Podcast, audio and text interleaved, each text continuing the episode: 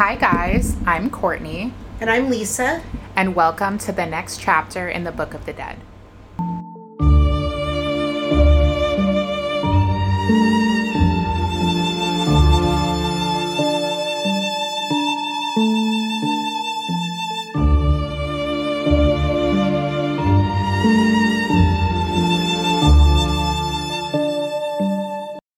Hi, guys. Happy Halloween. Happy Halloween. and welcome back to part two of the vampire cult murders. Um, yesterday, we left you off with Sandra Gibson being arrested for being disgusting, and Rod and his vampire cult have made some plans.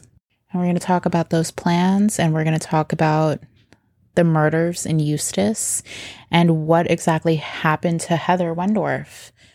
So let's just hop right into it.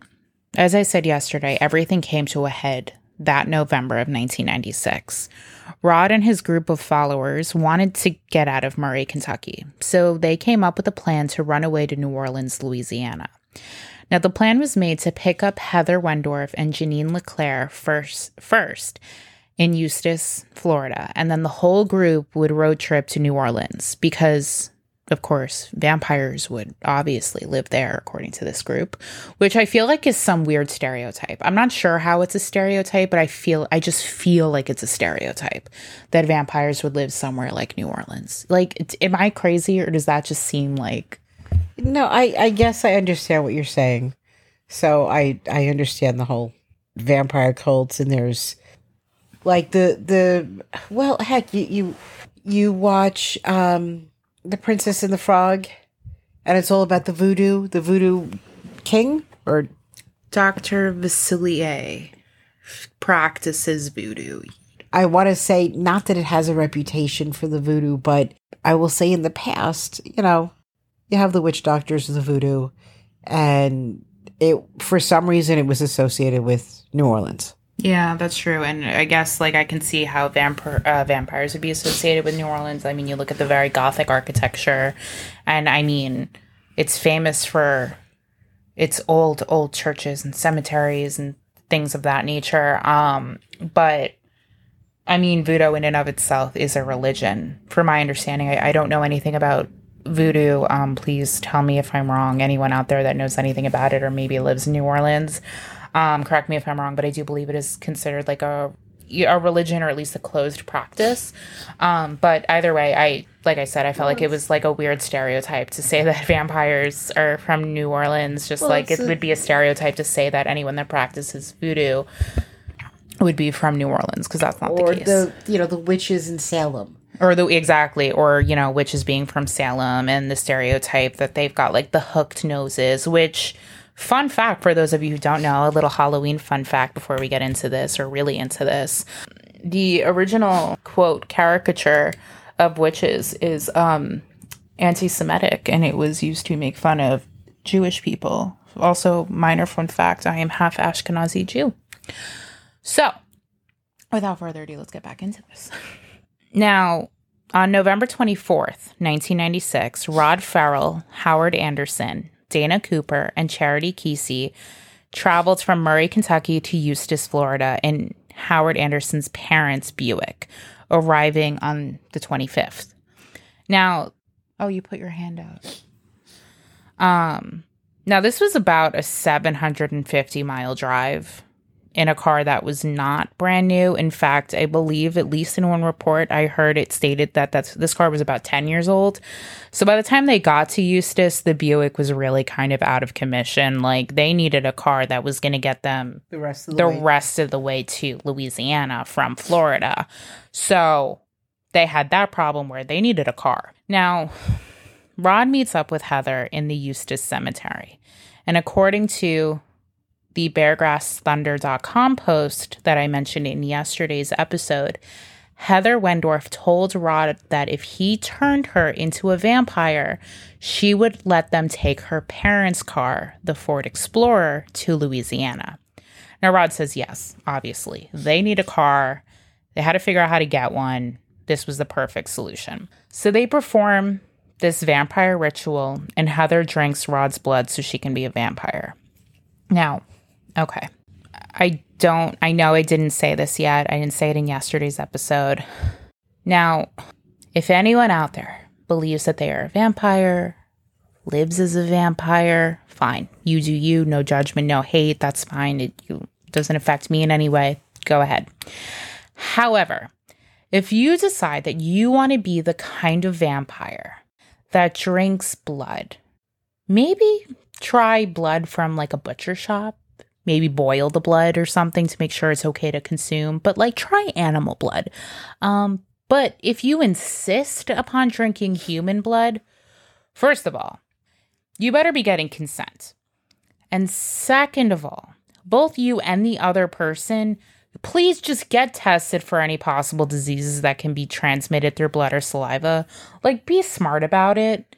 Again, no judgment. Just if you're going to do something like this, get consent and both of you get tested. I just, I feel like I need to put that out there because none of these kids were doing that. Well, they, they had consent, but like none of these kids were like going through any sort of testing or going to the doctor. And like, I mean, that's how you, like, you can kill someone. Bloodborne diseases are a thing. Like, maybe, like, you know, be smart. That's all I'm saying. Now, after this ritual, you know, where Heather is turned into a vampire. Allegedly, Rod takes a ridiculous amount of LSD and he's going to go leave to get the car.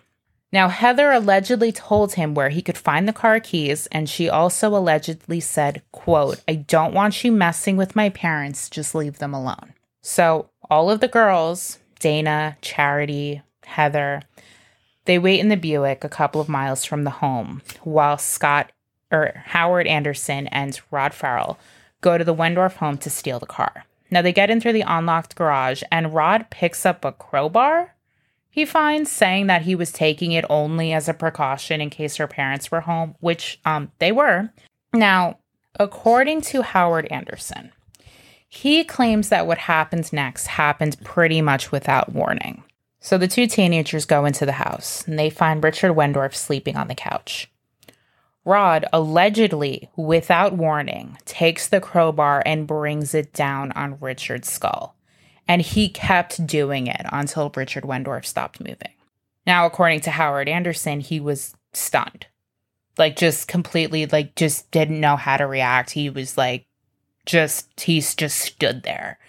Which, I mean, I don't know how anyone would react in that situation. I don't know how I would react. I would like to think that I would react um by saying what the fuck are you doing? Like stop. Like you animal. Like i'm calling the police kind of thing. But i don't know. I've never been in that situation. I hope to god i never am. So i i can't i can't say that howard standing by you know was the you know i i can't really speak on that or allegedly, Rod had frequently claimed he had a desire to kill, and everyone in the group just kind of assumed he was full of shit as if you know him literally killing animals was um just a thing that never happened. I i don't know. If someone's claiming that they have a desire to kill and they're killing animals that's a red flag. That's literally like that's literally a red flag. That is a documented psychological red flag. But anyway i don't think richard wendorf ever made a sound while he was being killed because while anderson was ordered to find the car keys by Rod, and Rod was running around looking for valuables to steal. Ruth came out of the kitchen with her coffee, like fresh out of the shower. I believe she had showered in another part of the house and went right into the kitchen. Like she never went into the living room and saw what was going on. Now, of course, she is met with this horrific scene. Like her husband's dead on the couch. There are two teenagers standing in her living room covered in blood. According to an Oxygen article, when Ruth saw Rod coming toward her, she threw her scalding hot coffee at him. Like just launched it at him, which bless that woman. I mean, she really, that was her first reaction. Like, let me throw this scalding hot coffee at you. Like, oh my God. I can't even put into words. Like, that was her first reaction. And I just, I wish she survived. Uh, she also apparently like because like we said in yesterday's episode there was dna under her fingernails. She scratched him across the face. Like she took and like i don't know if she smacked him or what but she scratched him across the face. Now apparently this according to rod this is the reason he killed her was because he was so enraged that she threw the coffee at him and things like that, and he wasn't going to hurt her. I fully believe he's full of shit in that regard. I think he was going to kill her regardless. You think? So apparently, in his anger, Rod beat her so badly with the crowbar, he severed her brainstem. This is the stuff of nightmares. This is a an evil, evil person. And I use the term person very loosely because nobody does this. No, I, I, I don't. I don't know psychologically if it was like maybe the trauma from his childhood because I'm not I'm not going to sit here and say that like his childhood probably had nothing to do with like his behavior problems and things like that because I'm sure it did. If he was truly truly harmed by his grandfather and obviously he grew up with a mother who was not a good mom. Um, like there's a lot of trauma there. So I understand like the behavioral issues, but I can't imagine like there had to have been something else psychologically turned off in his brain where he would do things like this. You know what I mean? Like because this is just such an extreme like there there I I don't even know if this is just like he has so much anger inside him or if he's just truly evil, but his actions are so evil. Yes, yes. Th- those actions are evil. Maybe if he had gotten help as a young boy, gotten out of that situation, maybe if Child Protective Services had stepped in, you know, maybe heard something and stepped in and investigated and saw what was going on and they removed him from the home and got him help that he desperately needed, that would have been wonderful. But the, as you say, the actions that he took are are just truly evil. How do you do this to somebody else? I mean, just just knowing what you had gone through, and I understand that he's a young child, or a young man. But knowing what you went through, why would you want to hurt? I don't understand the whole I need to hurt somebody else. That's that's where I don't understand and maybe a psychologist or a psychiatrist could explain this.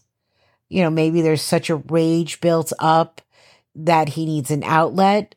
Go hit a punching bag. You know, uh, go to the gym, hit a punching bag you know, go go. Uh, I don't know, take a hammer to a wall or something. Something. Go axe throwing. It is so cathartic. Go axe throwing. They have well, back in the day they didn't, but now they have rage rooms where you literally pay to destroy things. And it is so popular because it helps people get like their anger and their rage out in like a safe environment. Like you are in a room by yourself, you're wearing protective gear, and you just you can take a bat and destroy. There's like china in there that you literally destroy. Like go go do that. Go to the thrift store, buy some, you know, cheap china pay, uh, plates, and go into an alley where no one's around or something, and just throw them at the wall. You know, it's cathartic to break things. Do that. That that's a good way. That's a healthy way of getting your rage out. Um, don't beat an innocent couple to death. Like uh, an innocent animal. innocent like animals. Just, like just, just, if if if go chop wood. Yeah, go in the woods. Go chop a tree. Uh, go go do that. That again, cathartic. Go find things that bring you catharsis. You don't even have to talk to a therapist. Just go find something that brings you catharsis. Again, allegedly, Howard Anderson just stood by and watched while this happened. Now, I he was probably in shock. Again, I exactly. By, I think I I fully believe because again, like like we talked about yesterday, Stephen Murphy said that Rod was really charming, really charismatic. You know, he drew Howard in, and I think that you know, this was another side of Rod that Howard probably never really saw. Um, like he was allegedly maybe there at the animal shelter thing, but I I I I almost want to say that I feel like he might have disassociated from that situation in the sense that like, you know, it, it was like um okay, this isn't this isn't that bad because they're animals, which is a warped way of thinking. But again, he he grew up in an abusive household himself. Howard did, and you know maybe it's you know okay, this isn't a person he's harming. The, these are animals like it's different kind of thing like again I'm, I'm maybe i'm rationalizing his behavior i don't know but i i believe just based on what Steven had said about Rod being so charismatic, I, I really think that this was a side of Rod that Howard never really saw, and it truly shocked him. So I think if he did stand by and just like let it happen, I think that could possibly be why. But again, maybe I'm just really rationalizing his behavior. Like I, I I'm not a psychiatrist. I don't know. Well, no, neither. I mean, neither am I. Eh, but that's the only thing I could think of where you would, where you could possibly stand by and watch or be in the same room as some horrific thing happening is you almost you go into shock. Yeah. I mean, I'm I, believe me, if he he's just as guilty. Oh, 100% because I mean, you you can't stand by and allow something like that to happen and not attempt to stop it and not be considered guilty. Like we're we're going to go into, you know, everything that happened in the aftermath, but I, you know, he's complicit in that regard, but I don't believe, you know, he he thought that would ever happen, kind of thing. Like I I think he thought we're gonna go break into this house and steal a car, which I mean he was like 17 at the time, or you know. In the grand scheme of things, stealing a car is a hell of a lot less damaging than murder. Now, according to an article for The Independent, Sheriff Stan Scott arrived at the scene after Jennifer arrived home and found the bodies, like we talked about yesterday. And again, like I said yesterday, the investigation began immediately. Meanwhile, the group were on their way to Louisiana after Anderson and Ferrell switched license plates on the Buick and the Explorer and abandoned the Buick in a parking lot. Now, Charity was the one to initially notice the blood on the boys' clothes, but when she mentioned it, Rod told her essentially to shut up and not ask about it. Needless to say, things were really tense in the car. Everyone was wound up. You know, they haven't been, you know, the the whole group besides Heather hadn't slept in, you know, a full day. And when Rod finally admitted to what happened in Eustis, they were all terrified that Rod would turn on them, I'm sure. And you know, what if one of them would were next, you know? So I I don't think any of them went into this expecting such violence. You know what I mean? I do, but you I, you're not there so you don't know what he said to them as far as what he was planning. I I don't think I don't believe that he would just go into this home carrying, you know, a crowbar and not expect to use it at some point. No, I agree. I fully believe Rod went into the Wendorf home to commit murder, especially because when we look at what we talked about yesterday, where he felt that Heather needed to be saved from her parents and things like that. So I think he went into this to commit murder or hurt them in some way, but I don't know if the whole group was privy to that. And we're going to talk about that. Sheriff Scott was continuing his investigation. You know, he learned about Rod Ferrell and his vampire cult from Janine LeClaire, and Scott called up police in Murray, where he learns about the investigation into Rod for the animal shelter killings. And he also learned about how multiple teens were reported missing, as well as the Andersons' Buick, which had been found in Eustis. Now, as far as they knew at the time, this was just a random Buick, it was abandoned. But when Sheriff Scott heard this, he, you know, they ran the plates and found that the plates belonged to the Ford Explorer. Obviously, these teenagers have a pretty big head start, and they have to figure out, you know, how they're going to catch up to these kids. So, finally, during this road trip, the teenagers get to Baton Rouge, Louisiana. And Charity convinces Rod that she needs to call her mother so they can get some money because at this point they really haven't slept, like I said, and they're they've pretty much run out of food. Like they're three days on the road at this point. Pretty much no food. I'm sure tensions are even higher because they're all hungry and tired. And I I do want to put as a side note, I could be mis- misremembering because I couldn't find this in my research, but I believe when Crime Junkies covered this story, they said that Charity had discovered the or learned about the murders and asked Rod about it when she read about it at a convenience store that they stopped at to pick up food. And she showed Heather the news article going, like, look, your parents are dead, kind of thing. Um, or these people have the same last name as you, like, are you related to them? And that's how Heather found out. Now, again, I could be misremembering because I couldn't find that in my research, but it's like st- sticking in my brain that that happened. So if it did, I'm curious as to how much Charity really knew because she didn't seem, or I, I'm curious as to whether Charity kind of knew that something could potentially happen to the parents because it just it seemed weird that she didn't seem from what i remember she didn't seem particularly freaked out. She just kind of asked rod like what happened? And he was like i killed them. And she was like oh your parents are dead heather kind of thing. Again i could be mis- misremembering and i'll have to go back and listen to the episode but that's what i remember that charity was kind of like hey heather your parents are dead. And what was Heather's response to this? i see i don't remember but I, I wanted to put it out there and mention it because it's stuck in my brain, I didn't find it in my research and I didn't want to skip past it and people go, "No, she she found out." Like Rod told them he, like admitted he did it to the group, but they found out because Charity saw it in a newspaper headline. So, uh, I just wanted to put that out there, but I could be misremembering. Now, Charity calls her mom. Now, and uh, I've seen some sources saying her grandmother picked up the phone and that her mom wasn't home, and I've seen some sources say that her mom was home.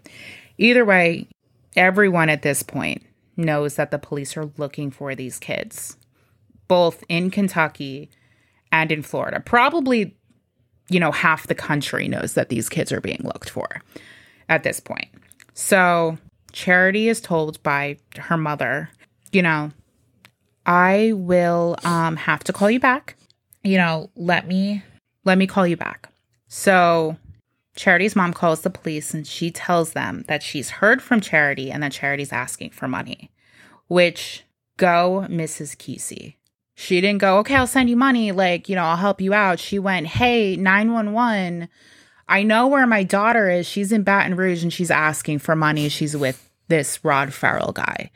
So the police go, okay, great. Tell her you're going to send her money and have her go somewhere for the night. Like, say you're going to get her a hotel room or something. So, Charity's mom calls Charity back at the payphone that Charity calls her from and says, You know, you're going to go to this hotel. Okay. I'm going to call. I'm going to reserve a room for you guys. I'll pay for it over the phone, like anything you need. And I'm going to wire you guys money in the morning, but go to the hotel for the night. Okay. So they do. They go to the hotel. Rod pulls into the hotel and boom, whole bunch of squad cars waiting for them. And they are all promptly arrested four days after the murder of Mr. and Mrs. Wendorf. That's awesome. Yeah. It just goes to show that teenagers are stupid because they really fell for that.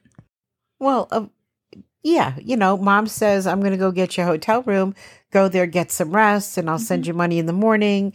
You know, I've paid for the hotel. Okay, great. Maybe, you know, maybe they're thinking, hey, mom hasn't heard this. Mom is stupid because, you know, most, and Most kids think their parents are dumb. Like, yes, I will say it. Most kids think their parents are dumb. okay, thank you for that.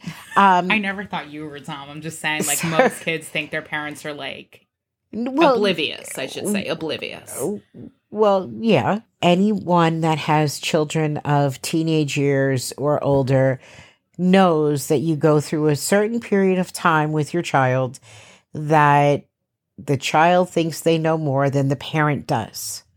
It's just it it's normal, but that's just what it is.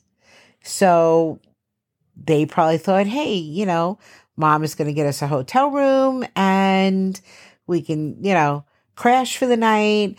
And she's going to send us X amount of dollars in the morning and we'll be able to continue on our way. These kids are brought back to Florida. During interviews with police, Rod is really going strong with this vampire story. Now, I don't know if he truly believed it because, again, like we talked about yesterday, I really think that the line was blurred between fantasy and make believe and reality. But he he's insisting to the police that he had no intentions of killing Ruth and that he only did when she attacked him. He was also just really, really like I said, pushing that vampire story, saying that he had been set up by, quote, a rival group of vampires because, you know, they wanted to just, I guess, be the main vampire group cult coven thing in Kentucky and they were they were framing him for this murder like my man's your DNA was under Ruth's fingernails you're really going to try and act like you didn't kill her. Like that's that's the story you're going with that other vampire group is framing you. Sure. We'll believe that a week from never. Well, I mean he did he he he did eventually change his tune. But I will say um he really just kind of took this whole thing like as a joke. Like when he was being transported you know, between the police department and jail. Um, he would, you know, the photographers obviously were flocking to try and get pictures for different news outlets and things. And he would stick his tongue out and roll his eyes up into his head, you know, when the photographers would approach.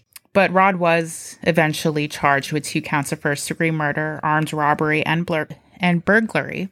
At his trial, on February 5th, 1998, Rod actually ended up pleading guilty to two counts of first degree murder to try and avoid the death penalty, with his lawyer saying, quote, he accepts responsibility and wants to live. However, um, that did not work, him pleading guilty.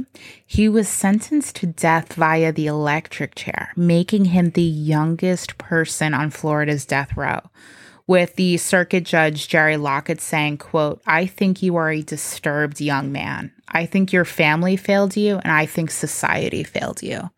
So he got the death penalty. I can understand why. I, I know Florida, from what I understand, Florida is does not put up with a whole heck of a lot. Yeah. Well, we're we're gonna talk about that. Now, at Howard Scott Anderson's trial, in April of 1998. He pled guilty as well and received two life sentences, which I mean, he seemed to fully accept. Um, I think he fully acknowledged that he should have attempted to prevent what happened. Um, and he seemed to be, at least from what I understand, he seemed to be pretty genuinely remorseful. So he, they gave him the two life sentences and he was like, I, like, I, I get it. Like, I I didn't do anything to stop this. Like I understand. So I mean, I I commend him for that. You know, being you know, accepting or taking his sentencing graciously because he understood that he was wrong for not trying to do anything to prevent it. Were these life sentences concurrent or consecutive? So he's getting out of jail a week from never. Uh we'll talk about that in a second. Now, Charity Keesee and Dana Cooper were both charged and convicted of two counts of third degree murder, burglary, and robbery. Now, Dana received 17 and a half years, and Charity received 10 and a half years since she was a minor, and a third degree murder charge is significantly less in terms of sentencing than um, a first degree murder charge because, you know, the different degrees of charge of murder charges carry different sentencing. Now, Heather was an entirely different story. The grand jury decided not to indict her.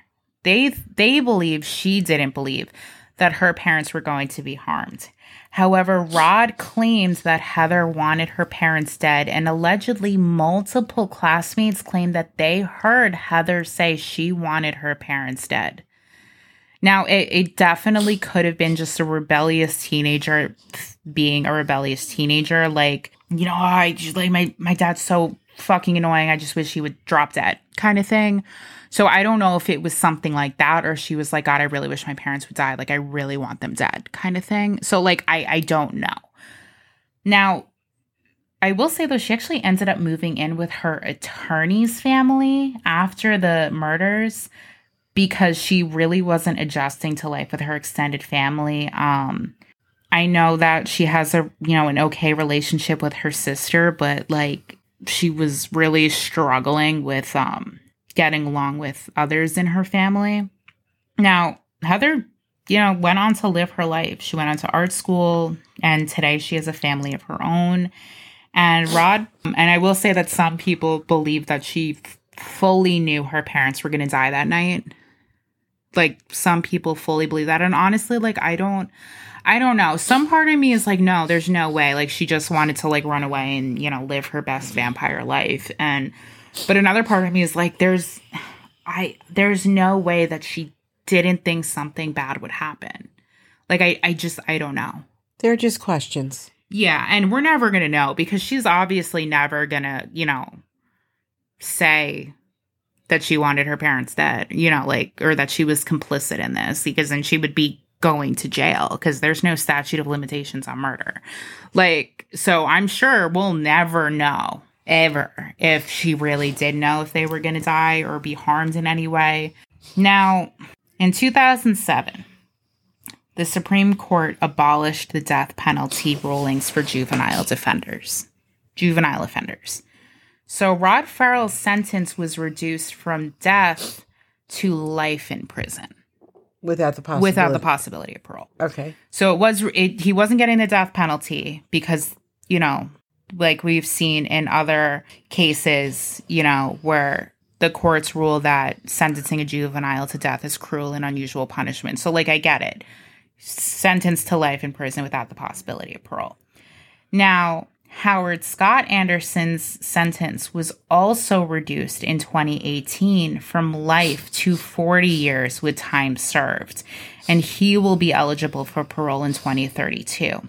And the reason his was reduced was kind of for the same reason where they felt giving him a life sentence was kind of when he was a juvenile kind of fell under the blanket of cruel and unusual because he himself did not commit murders he was a bystander so he's still getting a significant term um, or a sentence you know 40 years is still a long time um, and that's essentially still kind of like two life sentences because t- life sentences are 25 years Right. um, so I mean, I understand, and I still think that is a justifiable sentence. You know what I mean? Yeah. I if because he truly he because exactly if he truly did not do anything, if he truly was in shock, which is the only reason I could think of that you wouldn't like attempt to stop this other mm-hmm. person. If that is truly what happened, I was not there, I cannot tell you. But if that is truly what happened, then yes, 40 years, in my estimation, is a good amount of time. How old was he at the time? seventeen. So he'll be 57. 57 when he gets out of jail, or something like that. Right. No, Um, 57, 58, 56, somewhere in there, depending on when the birthday so falls. i mean he'll you know that's and again it's I, like you said i consider it to be fair if he truly you know didn't know this was happening and you know was really in shock but also i am or at least i like to think i'm inclined to believe that that was the case because he like i said allegedly took his two life sentences without the possibility of parole in stride, like very graciously. And I feel like if he was guilty, like that wouldn't have been the case. Like most people don't take, most guilty people don't take life sentences very well. You know what I mean?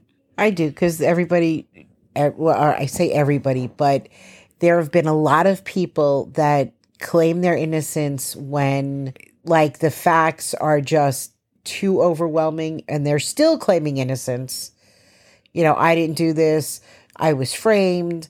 Uh, the police set me up.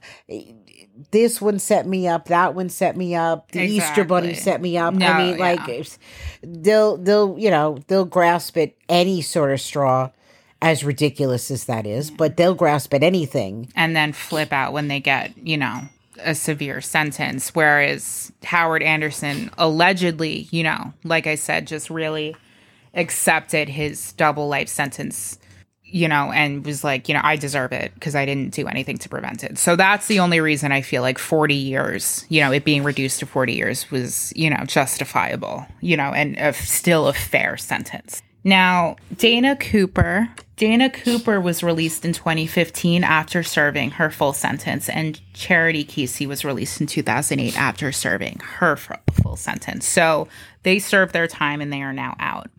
Now, last year, Rod Ferrell had a hearing to have his sentence reduced, like Howard Anderson.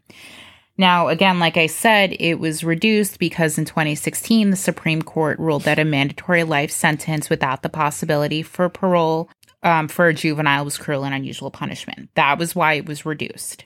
However, after three days of testimonies where Ferrell's lawyer explained how he's been a model prisoner, he's had so much remorse for his crimes, Circuit Judge G. Richard Singletary ruled that Rod's sentence would not be reduced, and the original life sentence without the possibility of parole would stand. Now, Judge Singletary said, quote, despite the recent changes in the law, life is still an appropriate sentence for a juvenile who committed murder if the facts and circumstances justify it. Singletary wrote this in his order. Now, he also said, quote, in this case, the facts of the double homicide of Richard Wendorf and Naoma Ruth Queen, as well as the armed burglary and armed robbery, are among the most appalling.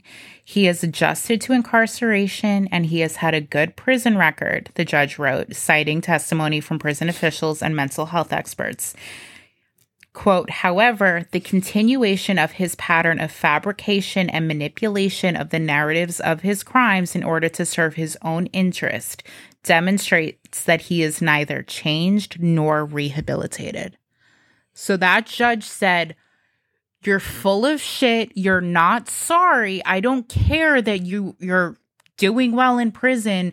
You're gonna spend the rest of your life there because you are not sorry. You have not changed. You don't deserve to have your sentence reduced. So he saw through the charming persona that this person is portraying, Yep. and good for that judge. Yeah. Bless Judge Singletary. I hope that everyone, I hope he wins the lottery because he deserves it. Because clearly he knows his shit. He knows that Rod Ferrell was full of shit and deserves to rot in jail because he's full of shit. Yeah, getting out a week from never would, you know, suffice. That was the vampire cult murders, guys. Really horrific. Really Stuff of- disgusting. the stuff of nightmares. Yes, stuff of Um, nightmares. but I hope you found, um, you know, for those of you that are familiar with this case, um, I hope you found um, or learned some new information, especially in regards to the appeals, because, like I said um, yesterday, there is, you know, most of the podcasts that have covered this case did it before the appeals. So, Rod's appeal and the results of that uh, appeal are you know, very, very recent. This only happened last year. So thank you guys. I'm sorry that, you know, I didn't do or we didn't do a separate Halloween chapter like I had originally planned, but there was just so much. I mean, just research wise, I have eight full pages of research. Okay, so next week you're going to give me something a little, or give us something a little less horrifying, a little less um, um, detailed in the horrific details department. I'm thinking next week we're going to be covering a missing persons case, and it is actually, um, I, I think it's important to cover cases involving people of color and um, of you know, indigenous people, case, uh, persons cases and things of that nature. So next week we are going to be covering a missing person case involving well i haven't decided which one we're going to do um, first um, it will be either a missing persons case involving a um, woman that immigrated here from mexico or it will be the missing persons case of an indigenous woman that went missing so um, one of the two so next week will be a missing persons case and maybe some of maybe some of our listeners or or there's a listener out there that will recognize the case and be able to help to solve the case. Exactly. That would be awesome. Yeah, that I I can't even tell you what that would do like to like or for us like if like you know someone out there heard you know any of the mur- missing persons cases or unsolved murder cases and like comes forward with information like that would just like mean the absolute world. Um just that we were able to potentially be able to like help in that regard. Um but yeah we're gonna I, it might be two missing persons cases in a row. Um that would be okay. because again um, if if there's a way for someone out there to help um, to bring a family not closure but resolution to their missing loved one that would i would be able to stop doing this and just go out like even on a high that that would be the best thing in the world yeah, and like I said, I do think it's important because you know it. There's an issue in um, the true crime community where um, people of color and um, indigenous people are kind of neglected in the true crime community, and um, I think it's important to shed light on that. So next, the next two cases will definitely be involving um, that, but I hope you guys have a wonderful Halloween. I'm going to take my two year old nephew trick or treating with my husband and my sister in law. He's going to be a pirate, in case any of you were curious. I hope you guys have fun. If you're handing out candy, I hope you guys are handing out the king size candy bars because you should. The kids deserve it. Um, if a kid comes to your door and they are a teenager, just give them some candy. They're not out causing trouble. They just want candy. Give them some candy. If a child comes to you and they are having a hard time making eye contact or having a hard time saying please, thank you, or trick or treat, just give them the candy. You never know. They might have, you know, a um disorder right. or disability. Or they might be shy. Or they might be cripplingly shy. It happens. Don't give them a hard time about it. Give them the candy. They're trying their best. Um, because some people are kind of nasty about it. Like they expect a please, thank you, and a trick or treat, and that not every child is capable of doing that. And the people out there that have issues with that, they need to accept it. Or turn your lights out, put a sign up saying you don't have candy, even if you do. I just it's a pet peeve of mine. I used to work with children. Just make it fun. Exactly. Make it fun. You know, talk to those kids like they're really the characters. You know, every Queen Elsa I see, it's an honor to meet you, Queen Elsa. You know, how's Anna say hello to Sven and Olaf for me kind of thing. Um, but anyway, I hope you guys have a really, really fun Halloween for those that celebrate it and be safe and get some really, really good candy. And we will see you guys next week. Thank you so much for listening to this chapter of the Book of the Dead. As always, check the source notes for resources used in this chapter. And don't forget that you could follow us on Instagram at Book of the Dead Pod or shoot us an email with a case suggestion at bookofthedeadpod at gmail.com. We just hope that you have a wonderful rest of your week. We will be back next week with another chapter of the Book of the Dead. And always remember to stay curious, stay safe, and stay vigilant. Bye, guys. Bye.